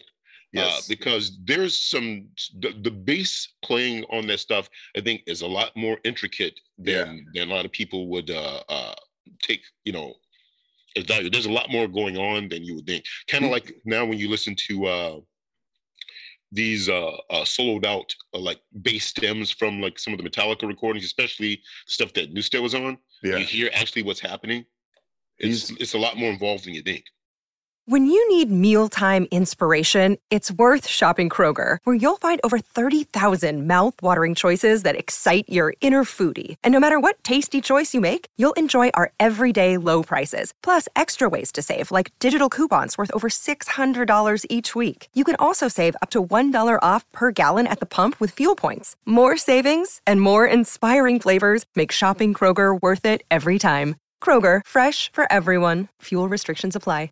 Hey, this is Chris Swinney, formerly of the Ataris and currently host of That One Time on Tour, part of the Sound Talent Media Podcast Network. Have you ever wondered what it's really like on the road? The highs can be euphoric, but the lows can be crushing. Join me every week as I chat with industry pros about what it's like living out their wildest dream and, in some cases, their worst nightmare. Past guests of the show include members of NoFX, Pennywise, Bad Religion, and more. Listen and subscribe at soundtalentmedia.com. Hey, you. Do you have any plans this year? Ha! How's that going? Did you get 2020? Well, welcome to a brand new podcast called 2020, where myself, Benny Goodman, and my good friends Corey Payson and Siobhan Cronin from the band Lost Symphony also got 2020. And since the world ended this year, we decided why not just check in with some of our friends in the music industry and see how everyone's doing. We're going to get a candid look at life on and off the stage, as well as the mindset of some of the most successful people in the entertainment industry. New episodes drop every Sunday and Wednesday at 9 p.m. Eastern. And you can listen at 2020-d.com, soundtalentmedia.com, or on your favorite podcast app. Yeah, he's. I mean, to me, like John is. He's like right in between Cliff and Newstead. He because he plays with a pick, but he has like you know he has a lot of Cliff in him, but he's very precise uh, and knows how to play musically within what's what's going on. It's it's a lost art because I feel like so many new bands, Mhm. metal bands especially, they just the bass is just really there to be a sub frequency and it's not as much about bass playing. It's more just about filling out the sound and having another guy to headbang. Yeah, with your weak ass head banging. Get rid of those eight string guitars and let the bass player have some of that room down there. What are you guys gonna smack you? oh man, but but no, I I'll mean, just get a Kemper and put the 5150 profile on. It sounds sick, bro. I'll punch you right in the face. I love it. I love it. I want to see that actually. I would I would if I knew that was happening in advance, I would definitely try and get like so a hidden hidden camera. Someone get Oh no, just bring out the film crew, man. Let's make this, you know. I have a Kemper, you know, don't beat me up. Well, no, I'm not. I'm not against the, the whole Kemper thing, but um, I always feel like I that I, I'm repeating myself almost verbatim, but uh, you know, maybe it's some. I feel like I'm got one foot on the autism spectrum anyway half the time. So uh, there it goes. But um, there's this thing that I always say that uh, live music, and since we're talking about that, rock music, and more specifically heavy rock music, but music in general, especially rock music, is sort of a visceral experience, and the heavier stuff has a lot of physicality to it. And I understand the times have changed and the economics of the stuff like that dictates that you have to do these things a lot of times, but I'm totally against the whole going direct and no live backline thing. I mean, for some forms of music, that just works. I understand the whole deal, but I'm like, you know, back in the day, like when I was a kid, before I was old enough to really be able to get into bars, I was playing with some older guys and I was playing bars. And you go into some like little bar somewhere that, you know, if you grease them up and put them in sideways, maybe you can get 200 people in the joint or something like that. And the guitar player's got a full Marshall stack, you know, and and it was it was dealt with. And now you get these got people walking around with with an iPad and and I had one guy tell me that uh two cabinets and a 50 watt head was too much and we were in hockey arenas because it's like these days these guys can't mix they can't mix period y'all can't mix period they can't mix with uh, bleed with any bleed well they can't well they can't they can't do anything unless they have the Control. environment the way that they need it to be yeah. This guy had like a double wide rack of uh, processing stuff, and he had two computers with plugins. He had all this stuff, and he couldn't mix the show unless he had everything the way he needed it to be, or you know, he was lost. And I'm against I'm against that. I, I'll go back on YouTube and I'm looking at you know some old video footage from some band playing somewhere in like 1979, 1981, and they got a wall of shit, you know, and maybe everything wasn't on, but you know, you can tell that stuff was loud. And me thing is like, if you can't feel it, you can't feel it, and no one in the crowd is going to feel it either. There needs to be some stuff pushing the air out of the way, making a connection with the person, and that's you know, that to me, that's what rock music is about. It's a very yeah physical event, and you're not getting that with some digital crap going direct. Well, now, I understand that sometimes it does sound good and it works out, but but it's just man, I need my pants to like moving. Sorry. Well, I'll I'll say this. I think it really matters the size of the venue. So I remember seeing like one of the first bands, metal bands I saw do this was where where they go all ears and no cabinets was Trivium. So this is around like 2010 ish. And I saw them at Starland with Asking Alexandria, and it was that thing of like being close up and you feel like you weren't feeling the impact of of the guitars and i was like man I don't, I don't really know about that but then i saw them you know maybe six months later at uh at an amphitheater when they're on tour with Korn uh, and uh and it sounded great it sounded amazing so it's all about to me when you're doing a smaller if you're doing clubs where you really you're gonna feel that that cabinet like in your face. But if you're if the crowd's far away, I feel like it really doesn't matter. Once you're doing venues of a certain size, it doesn't matter. But when you're in a club or a theater, I think it does matter. But you know, and I, you know, and it's it's it's interesting. You know, like I, I remember I was at a show, it was Trivium, Arch Enemy, and um, Fit for an Autopsy, and Fit for an Autopsy was the only band running amps, like full amps, and they definitely had the best sound. You know, so I I definitely agree but I think it's it's this trade off between efficiency, ease, you know, ease of use. Even like someone even brought this up is like they're like you have less weight in a trailer, you're spending less money on gas. like even there's, like there's an economic thing that definitely is a is a is a deciding factor in what you're going to do. I totally understand that. Yeah, or even just like the just the sweat labor of physically moving that shit around. Like I almost like think about for your art. Listen, my back has suffered quite a bit. My back surgery a year ago says the dude. I remember we are on tour. The second time my back ever went out, um, actually the the first two times my back went out was on a stage. One time, uh, Byron ran into me. We were on tour Children of Bodom in 2006 in Kansas, and uh, my body twisted, heard a pop. Done. It's the first time my back ever went out. Then a year later, two years later, I was lifting. Remember those those Randall heads with the modules? and they were they were heavy. They, you know, they were heavy heads, and we were playing at um, Peabody's in Cleveland with Death Angel, and I do same thing, twisting motion, move the amp, done, done. So, you know, I paid the price of lifting Yeah, all that gear. good. Back the back issue definitely I know how that is because I'm you know, I'm I'm at that age. I'm feeling every time like my, my other famous thing is like every time I move, it's like a greedy fat kid trying to open a bag of fiddle faddle. Hear all crackling and popping and but yeah, the Trivium guys, I remember uh they were all gloating about their uh their direct stuff. At one point, he come over and looks at the the racket heads. Like, oh, amplifiers, yeah. He's like remember those? We gave all of ours to the Smithsonian. I told them, you little punks will be back. They are back, or at Yeah, least uh, Cor- Cor- Corey's back. He's back to using the old 5150s or the EV, or it's no, they're no, they're using the EVHs now. I think, Mhm. which I love. That's those are amps I I use, and I I I love them.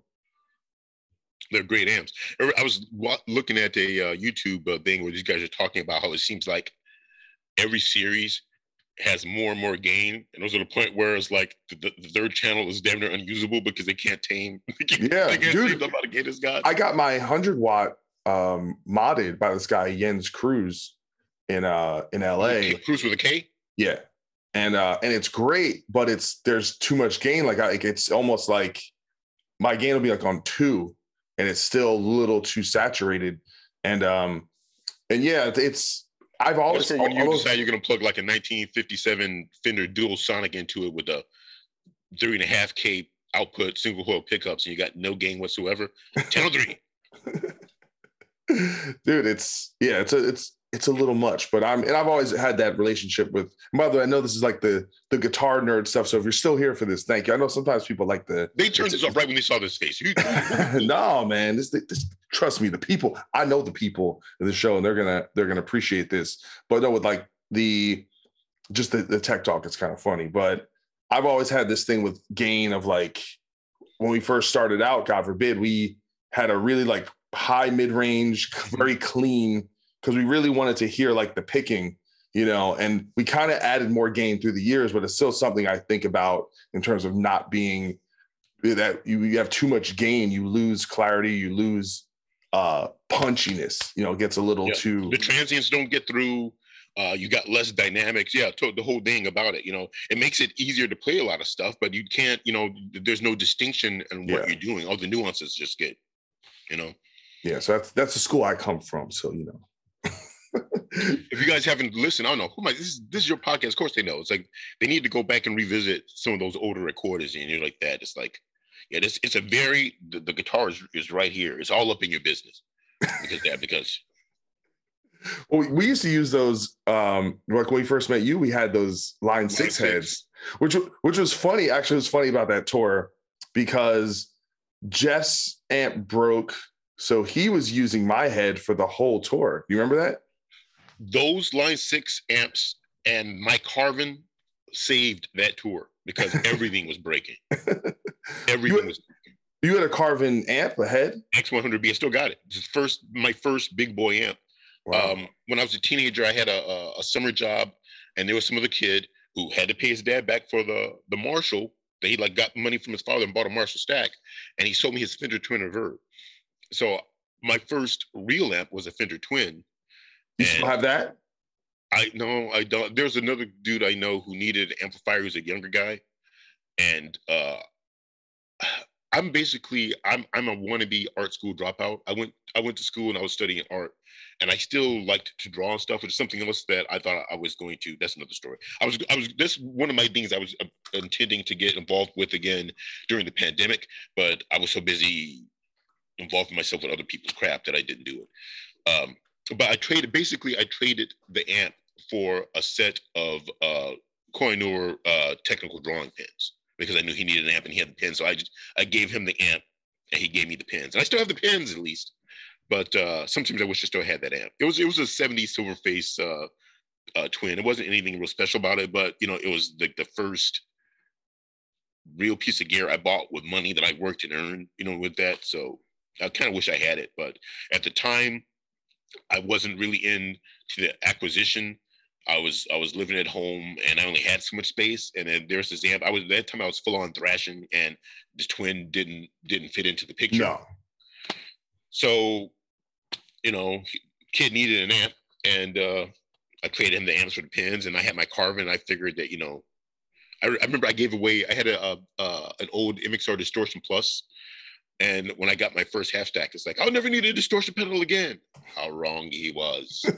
uh, but yeah, so I, I, gave that that away with that, and I had this Carvin X100B that my other sister funded me uh, money to get, and uh, but I got that I got the uh, the Fender with my real my first job, and I got the Carvin with my first full time like adult job, and I still have it. Actually, need to get a little work done on it because I ain't the amp guy. I still like it. That's that they've had a beautiful clean tone. That's probably the the best tube amp clean toned uh, so who, was using the Carvin on the uh, tour? Um, they were actually they were fight over it, but uh, uh, um, uh, Michael Ackerfeld was was using it, and he was gotcha. running his his boss his boss processor. Yeah, yeah, yeah. Okay, yeah. It was um, it's funny because like anytime I see like video from that era when we were using the line sixes, it always sounds great. The guitar, mm-hmm. like those, and I'm I sold that amp, and it's probably one of the few things I regret selling because it it was also the the tr- the key to the guitar tone on Constitutional Treason. So when we were doing mixing the record, I didn't did, know that. We did well. The main tone is a 5152, mm-hmm. and then when Eric uh, was mixing it, he like we we weren't really cracking the code with the tone, and he just was trying shit out, and like we had that amp there, and he used that on the reamp and it's just like a layer. You know, it's just it's just there in the mix, and it, that so all the the kind of where you hear the real clarity of the picking, it comes from that that amp. So I, I have to reacquire one of those at, at at some point because it's just you know like certain pieces of gear like they just sound like that and nothing yeah, else sounds exactly. like that. You know, that's and that's the thing with those heads. There was the thing. I think uh, Sean Glass used to say that too. The the first Flextone head, that was the one that had the crunch. You know, that was yeah. the beat and then they had the, the, the Flextone 2. Yeah. And it had good cleans, but for whatever reason, the high gain stuff wasn't as good as with the original one. Yeah. So always everyone went try to find the original ones. So yeah. I, like the, I thought the one, the clean tone was cool. Yeah, but apparently in the two it was better. Okay. Well, there there you go. But one, the, I have a few items I need to reacquire. I need to acquire that amp and also the Mustang DV8 that I had. Even though remember, like you were working on my on my guitar and we could never figure out that that high, like that. Woo, there's like wheeling, yeah, put a foam underneath the pickups and all that. We couldn't figure it out.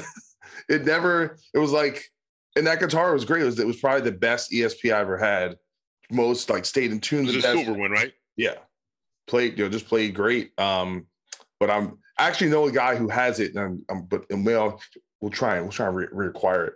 But uh, one thing I wanted was re- really important that I, that I talked to you about is just like I said, this is the the, the reason why we all love you uh is you know, you I don't know if it's a kind of like uh was was that that kid in in Charlie Brown with like the the rain cloud over his head.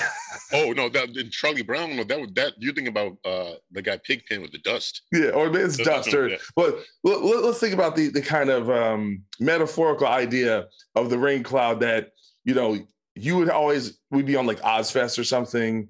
You know, uh, Willie did Ozzfest with, with God forbid, and you know we'd be all done with work the day, and you know it was just a normal day, have fun, and but will you'd have this story about catering, like because you needed this burger, and, and so but it's this thing of like, are you either doomed by bad luck?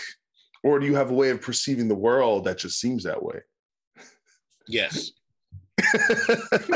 or yes, but, but it's it's what I so I put in my notes this idea, but all I put was crap. yeah, pretty much. You know, but yeah, just it, it's explain that to the people though. This this uh affliction you are you are burdened with. I don't know. It's like my, my uh I heard people say there's things like uh uh what do they call it? Um, self-fulfilling prophecies and and uh and, You're- you're and, manifesting and- your and own- manifesting you know the the the uh uh the the negative vibes that i'm putting out and you know like all my all my my buzzards coming home to roost Nice. and everything but i don't you know i don't believe in none of that new age hippie crap so i just say- don't. You don't. You just you just think you're like, yo, the universe, God has it out. yeah i feel like that you know maybe there's like another dimension and there's something like the truman show and i'm truman and somewhere there's some people like having a good laugh So give it give us an example of something recent that that would kind of show evidence of of this. You have any anything know. you can, Lately, I've been trying to like shun mankind, and that's why I have no problem with uh with uh uh ice like the isolation and and uh the pandemic um stay at home with that because half the time it's like I don't want to see anybody anyway. You know, people I can't that I do want to see I can't get to. So By the way, uh, here's my favorite kind of religion post. This is my the classic is the don't don't hit me up. don't call, don't hit me up for guest list. Don't call me. Leave, like I'm just leave me alone. Post. yeah, but it's like you know, there's some people. You know, I don't want to call people out by name a lot of times, but because there's so many people to do it, and it, apparently, I, I think I made a post once that says, "I am not the portal to all which you desire," because there's a lot, and I mean, like Jackie Gleason, there's a whole lot. There's a lot of people who act like I'm, you know, Maybe you are the portal to all I desire. well, you know, you, you and me, Doc. I'm just saying, but but like at one point, like there was there was someone I was I was out with with uh, Lamb of God, and we were in Europe for two months, and there was someone I I knew who knew somebody in Slayer, and had their phone number and wanted to go to the show, but was too embarrassed to call them. So I was repeatedly getting called and text, and I was in Denmark, and they knew it. And it's like, can you get a hold of someone from God forbid or Behemoth because you guys were on that run in 2011? I think it might have been uh, 2009. 2000, 2000 yeah, Yeah, 2009. Mayhem Mayhem Fest. no, no, no. I thought it was 2011. No, it's 2009. You're right. We weren't. Yeah, uh, we didn't do anything with Behemoth in 2000. It was 2009. You're right. Yeah. Um, but they, they wanted me to get hold of someone from you or Behemoth or some other band to get them into the show so they could see Slayer. Yeah.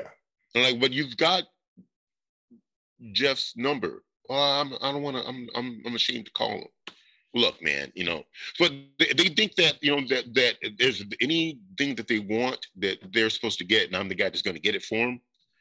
And you know, so it's like let me just put a blanket statement out because sometimes it's it's easy, it's it's, it's simple enough. There's you know people who think that if there's a there's someone who like who would who would contact me every time they heard that a band that they liked was going to come to town, even if the tour didn't come for five months, I would get a hey, do you know anyone in the band or crew for blah blah blah blah? Because they're coming like that tour isn't for like five months, and you're trying to get your hookup in already, and it's it's like people they think that it's like those movies where we're just walking around with like tickets in our pocket. You know, like you ever see something like some stupid thing like a Saved by the Bell type show, and it's like I was at the mall and I was in the parking lot and a car came through and I was about to hit this guy and I grabbed him and yanked him out of the way. And he was the manager of blah, blah, blah. And he gave me four tickets to tonight's show. It was like, they think that that's the kind of stuff that happens. And no, man, know, we're trying to make a buck out here. It's like, you got to go, go buy a ticket like everybody else. And, and that's the other, you know, I just, I hate people, man. That's, I hate them. But here, here, but here's but here's the the the kind of like burying the lead is really the reason why you know we became friends. You know, is like we did that that tour together with with Nevermore Opeth, and we were it was our first metal like real tour, real wet behind the ears, and you just helped us all the time, and you were just really nice to us. So the burying the lead is that I think the reason why all these people always hit you up and do stuff is because you're so nice that people take advantage of the niceness sometimes. That's my opinion. Even if you say you hate, over.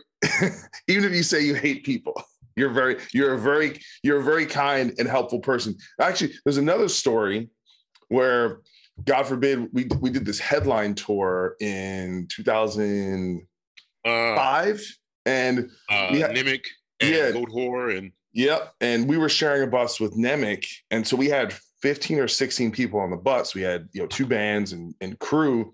And we it they had these janky bunks. And we ended up and Willie had a bunk and he just he like I think you gave the bunk to like the merch girl or, or something mm-hmm. like and he was literally would sit would sleep sitting up like just it's like I'm like Willie you need to sleep you're like no I'm fine and just well, the thing what will happen is I would I would try to like lie down. Usually I would lie down on the couch on the front lounge, but I would wait till everyone went to sleep. went to bed, and then the guy who was driving the bus would usually be up all day, and then like I'd lie down, and it's like basically I'd be lying down for maybe half an hour or something like that. Then I get, hey Willie, are you up? He'd want me to come up and talk to him to help keep him Up. up, you know, or alert till the sun the sun was up. And then once the sun was up, he felt okay, but at night he would get drowsy yeah. because he never go to sleep. Um, and then by the time that happened, I'd go back and I lay down. Then the early risers would get up. So yeah, That's what I'm saying. You're too that's what I'm saying. This this um you know difficulty with humanity is because that your your kindness has been taken advantage of. I would say you're too too you're, you're too kind, sir. Well, like I said, I I, uh, I got one foot firmly on some part of an autism spectrum. Something ain't right here. I don't know what. I don't know what it is. I'm I'm I am enough regular to be able to recognize that something's not right, but messed up enough to not care. Uh, But but still everybody what but that's what I'm saying. In your cantankerous nature, it's it's something we all it's it's it's very endearing. That's all I can say. That's why that's why I say you're a, a bigger star in the community than any of the bands. All right. here's You're the number one.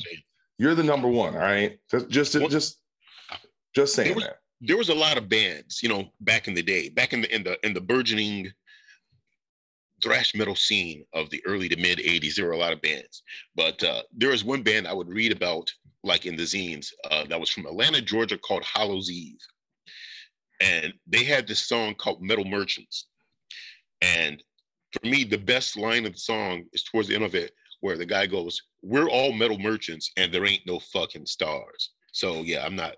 I don't believe in that whole star thing. It's Well, I well, I mean in in in in the sense that um that is an insult. Um, well no, actually I'll, I actually here's a, here's a better way to put it. I think the way I view it, I think people who are really like the long-term uh professionals, right? People who've kind of forged a career that's not going anywhere. Like I don't cr- put a hierarchy in my mind between the band and the crew. Like I feel like when we're out there, we're all together. We're a family. We're you know, and and and so that's when I say you're a bigger star than the bands. I mean, it's that you know that's That's th- simply because a lot of times I'm more instantly recognizable. so Did anyone ever think? Did ever anyone when you're on tour with us? Anyone think you were Byron? Yep.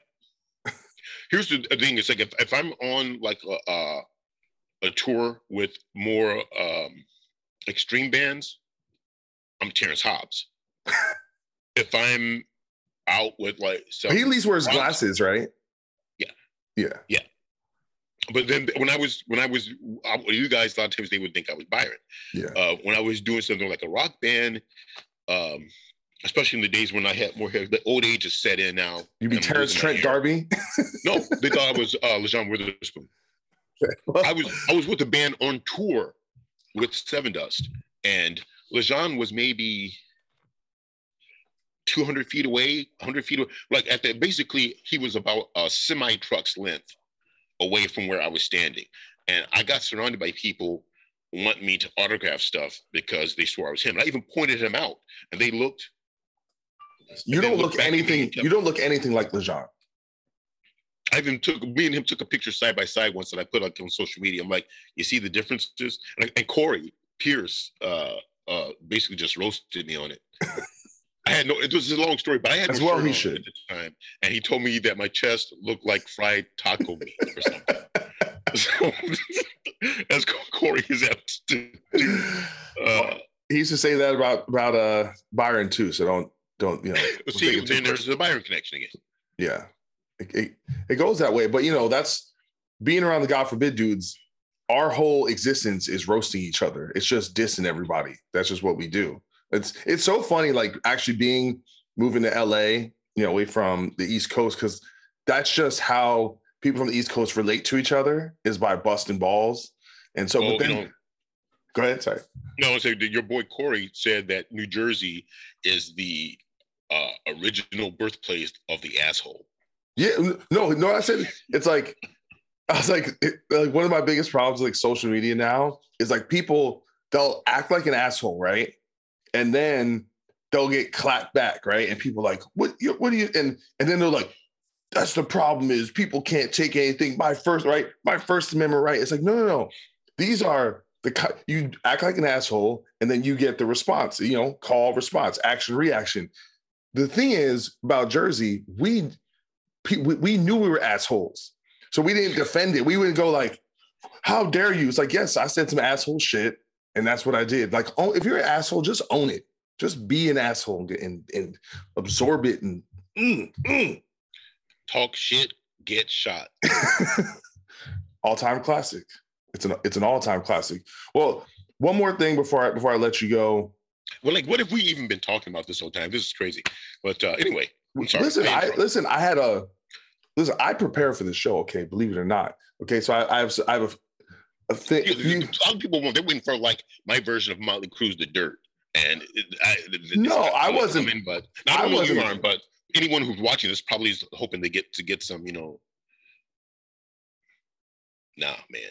No, I listen. I believe it or not, I feel like there's a version of this show that could be semi exploitative or or is it or exploitive? Am I saying it wrong?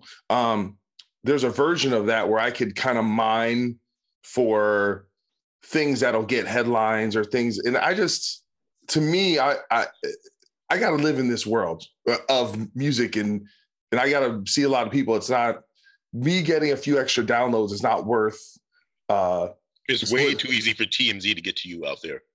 yeah well I mean but usually when you know if i have you know, i had john bush from eh, you know from armored saint anthrax on on in that show and it got picked up by blabbermouth like in a good way and you know the, it got a ton of downloads and it's great um it's great when that happens but it's, it, thankfully it's never like this person talked shit about their old band or said something like I don't really want to be part of that. Like, and I I could go after those interviews of people like someone just left a band and they're like heated, and you could kind of you know. But I just I try try to stay away from that if I can. You know, I think the closest I had I had Mark Rizzo on like right after he left Soulfly, but I tried to keep it really like you know diplomatic and and because you know I'm obviously a fan of Soulfly and those people, and I'm a fan of Mark, and I just want I want I want everyone to get along Mhm. ultimately. I prefer it that way you know? But uh no i just wanted to get an idea what the what the future's looking like. Are you are you you are you still do you consider yourself a lifer for the road? Are you going to try and like maybe wean, wean down some of that stuff? You know, I don't know. It's like I always there was people who like because you know some lunatic told people that I was retiring. That's not what I said. Basically, I said I don't want to work for you anymore, uh, and that turned into I'm retiring. But um, I still like what I do. There's a whole lot about what I do that I don't like, but you know, it's just like everything else in life. You kind of you take the, the the good and the bad together, and and if you're me, you just complain about the bad, and then you do it anyway. Um, but uh, there's I I've got some other things that I'm interested in. Um, I haven't really started really you know putting those plans to fruition and, and acting on certain things yet, but I've got some plans for some things that I'm doing, and. Um, I definitely am, am, I'm not planning to stop touring anytime soon. Uh, health uh, providing because the whole the back thing you're talking about that's a real thing. Um, do you have like actual physical things that need to be attended to um, yeah, probably mostly mentally for still doing this crap. Uh, but uh, no, it was just like, you know, I'm old, man. It's like, and and uh, I I can't keep that pace up uh, like I used to. The whole thing of uh, you know, remember that that Ozzfest Ozzfest that we did. Uh, by the end of it, I was I was helping out Hatebreed and Lacuna Coil as well because I can't mind my own damn business. Um, I don't think I even probably realized that. We were just you, guys, were, you guys were at the Jaeger tent, you know, sending autographs and stuff. No, you know what probably was is the day ended so early. You were probably like, might as well do something, right? Do, you know, I see something wrong and I go and wind up helping out. Well, one thing, um, I guess um, Lacuna Coil had a tech they had to leave, and they hired a guy who showed up drunk and created a bunch of problems and got fired on the spot. And I was there, so I'm like, I hope you guys out, you know. So that's how that went. And I don't I don't know how I wound up with hate. I think I was just there with the hate one day. And so, you know, I don't know. And Sully, Sully the Bull, uh, was was tormenting at the time, and and I'd known him from uh, when Shadows Fall actually supported King Diamond in uh, summer of 2000. I got to know him, so I wound up helping Hatebreed as well. And you know, so by, by by the time you know a week or two went by, it was just this thing, and I was I was just doing it. But, but, but you're right. You know, the, it, you you play for 20 minutes or whatever, and you, you get up early in the morning, you prep for it, and you do your 20 minutes, and at the latest by like three in the afternoon, at at you're done for the for the most part. It's like, what are you going to do? So, um, especially, but you know, it's not like there was that much entertainment going on. I don't drink or anything. So like I'm not going to try to, you know, mooch free drinks from the Jaeger tent or, or whatever. You guys had like FYE to do and yeah, and the Jaeger signings and all that other stuff. So basically you you could have went and, and, caught uh Dimmu Borgir every day, you know, and did I did that a couple of times. Just do some windmill headbangs, you know. Oh, yeah. No, I was, oh I remember, remember when uh when we were at the Seattle show and the Nevermore guys were there. And uh they were all like hanging around over at main stage and they had second stage guest passes. They weren't really supposed to be there, but you know, they're a band, they're kind of like blending in, you know, for the most part, you know, and they're trying to make sure they blend in so they don't get caught. And uh, they're there, you know, to, to, you know see the Dimmu guys and hang out because you know they they got a long friendship with those guys. So they're there, and uh, Van and Jeff managed to you know get in with the mix, and they're kind of there, but Warrel and Jim somehow got busted and they're being thrown out. And and so Jim was just kind of going on whatever, oh damn it. But Warrel, of course, was putting up a fight about it. And he was protesting. And uh security was leading him out and he stopped. He's like, Hey, aren't you Warrel Dane? From you know, from Nevermore? And Warrel goes, Yes. Now can I stay? And the guy goes, no, I'm sorry, you gotta go to that. He's, but then he sees like Van jumping. He was like, "Oh, check their passes. Check that. They're not supposed to be here either." He started trying to throw him under the bus and around with that. The guy wasn't listening. He was just dragging him to the exit. I'm watching the whole deal. That was the funniest shit ever. So they went back and uh, and hung his second stage with the Lacuna uh, guys, and they were kind of like sulking about it. Here's what I don't get though. Much, much later, Dimmu Borgir was on the main stage. Yeah. If they're such good friends. Why did they get the main stage passes? That doesn't make sense to me. Uh, maybe the tour manager just wouldn't Somebody, you know, somebody screwed up. Yep. You know how that, that is. There, has been a lot of times where like the band kind of go, oh, stay out of it, and maybe you know, Jez Hale, I think was the tour manager. Maybe he wouldn't let them have the passes. By the way, you know? the, the following year in 2005, George Valley hooked me up with a Black Sabbath pass. Really? So I got to go every anywhere I wanted. It was incredible. And I haven't seen George in, in quite a while. Yeah, he's uh I I I texted him about that long ago. He's kind of like in the background doing like artist artist management stuff, and he's just he's killing it. Love George. I try been trying to get him on the show Does for a long still, time. still have the sideburns? I don't think so. Remember he grew the sideburns? Yeah, he was he was the king. He was the king. Well, listen, Willie, I I love you, brother. I really appreciate you, you being on here. There's um, you know, it's a big part of the show is just kind of codifying uh these relationships that we've had over such a long period of time um, and kind of just you know just encapsulating that that that that experience because mm-hmm. I've just been really fortunate you know to, to be doing this for this long and someone like you that I said was just so pivotal in you know on a tour like that when we first met making us feel welcome like that I think people don't realize how that, like how that goes a long way uh, when you're a young band, when you have people that you know, you no one has to be nice to you or it doesn't have to be helpful, but it does, and, and especially when we were struggling just to get through, and any any little bit of help just just goes a long way. And I just appreciate you just you know working with us, and ho- hopefully we'll do something again at some point, You know be, be on the same tour or whatever, man. But uh, but you're you're a treasure, and I want you to know that you're appreciated. Thank you very much, Doc. I appreciate that. You're a stand-up guy. Thank you, Okay. sir. Thank you. Well, listen, brother, have a good day. I'll talk to you soon and keep Yeah, rocking. maybe next right? time we talk, I'll actually have something to talk about. You had plenty of talk. It was it, was- it was fan. I talked plenty. I don't know what it was about. There was, there's plenty of talking. well, take take care of that back. All right. Don't overexert yourself. Get that's what loaders are for. All right. Point. You point and then they lift. Or, or as one unscrupulous uh, stage manager I know used to refer to them as helper monkeys. Oh, see. I, I, I nope. I'm not. I'm not touching that. This guy used to yell at him, "Where are those helper monkeys?" Because uh, you know, yeah. Lu- Luckily, there are some great crews out there, but you know, a lot of times it's like, you know what? I'll just do it myself because it's like if I don't, I'm gonna wind up having to fix a lot of stuff tomorrow.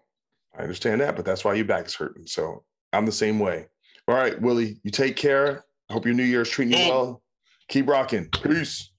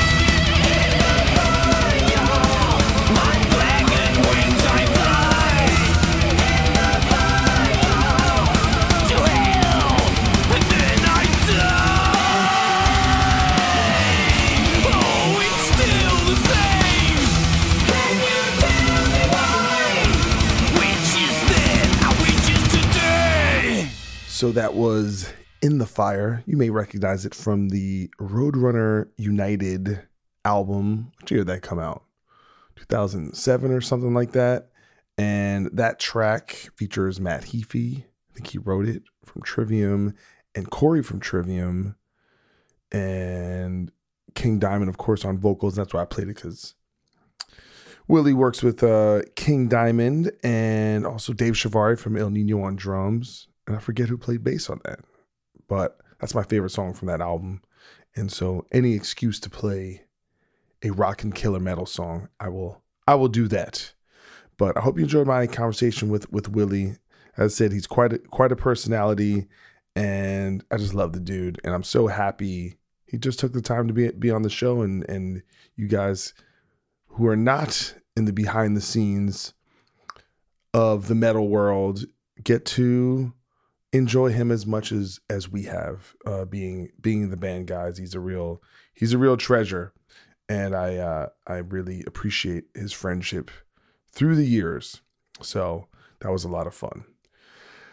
What is going on right now? What's going on right now is your boy you know i, I got a lot of interviews. I'm trying to land you know i got some you know, some emails out. I got some people texting. You know there's a lot of back and forth. We got we got some good stuff in the works but I thought I was getting caught up, and then I'm kind of behind again. but that's all right. Tis tis the life of a someone who does many things. You know, uh, I've really been thinking, you know, about the role, I guess, of musicians in in in the modern day, and, and it seems like the ones that are really doing well um, kind of see themselves as content creators in in general, right? So whether that's just being really connected to social media and kind of developing your platform, be it YouTube or TikTok or whatever. Uh I just I just think it's so it's so important, you know, but then once you kind of commit to that, it's like, how do you find the hours in the day? And I haven't totally figured that out yet. But I do think uh, I don't know. I'm, I'm, and I guess in a, in a new way, I'm kind of interested in constantly finding new spaces and going, okay, how can I be compelling in that space? Right? It's like kind of solving um, a game to some degree and go, oh, that, I'm, I'm, I'm gonna learn pool and let me get better at that. And I don't know. I guess I'm kind of zooming out and just seeing yourself as maybe an entertainer or a public persona to to whatever degree, and then go figure out how to create things that entertain people or enrich people or teach people or or whatever, and then also form kind of connections there. And and I almost think it almost doesn't matter what genre you're in, right? If you're a musician, if you're a comedian, if you're uh, you know, commentator of some sort, right? Vlogger or uh, you look at TikTok, so much of it is comedy based and storytelling based, or you know, uh, I have some friends in there that do like you know Justin Wang, who's been on this show, does a lot of almost like uh, historical weird stories kind of type thing, and that, that stuff does, does really well in there.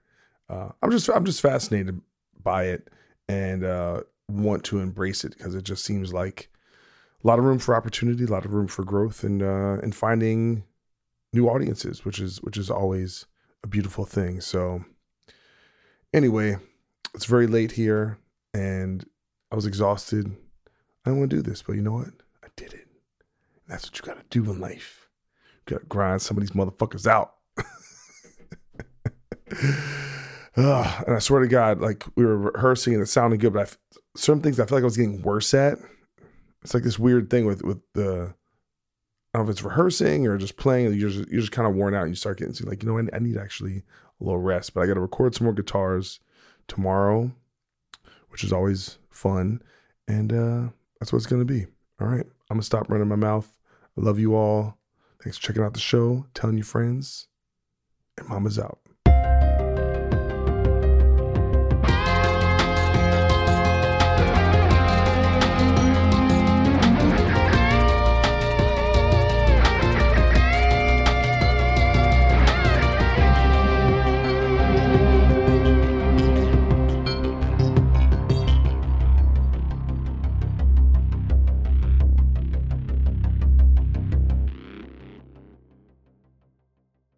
This is Chris DeMakes, guitarist and vocalist for Less Than Jake, and host of Chris DeMakes a Podcast, a songwriting podcast where every week I'm joined by an amazing guest to break down the writing, recording, and release of one iconic song from their career. In our giant evergreen back catalog of episodes, we've had rock legends such as Dee Snider and Huey Lewis, punk rock favorites like Mark Hoppus, Fat Mike, and Brett Gurewitz, and up and coming artists of today such as Liz Stokes of the Beths and Genesis Owusu. We've had guests from all genres and styles of music, and I guarantee that if you peruse our back catalog, you'll see several episodes that'll make you say, Man, I gotta hear that.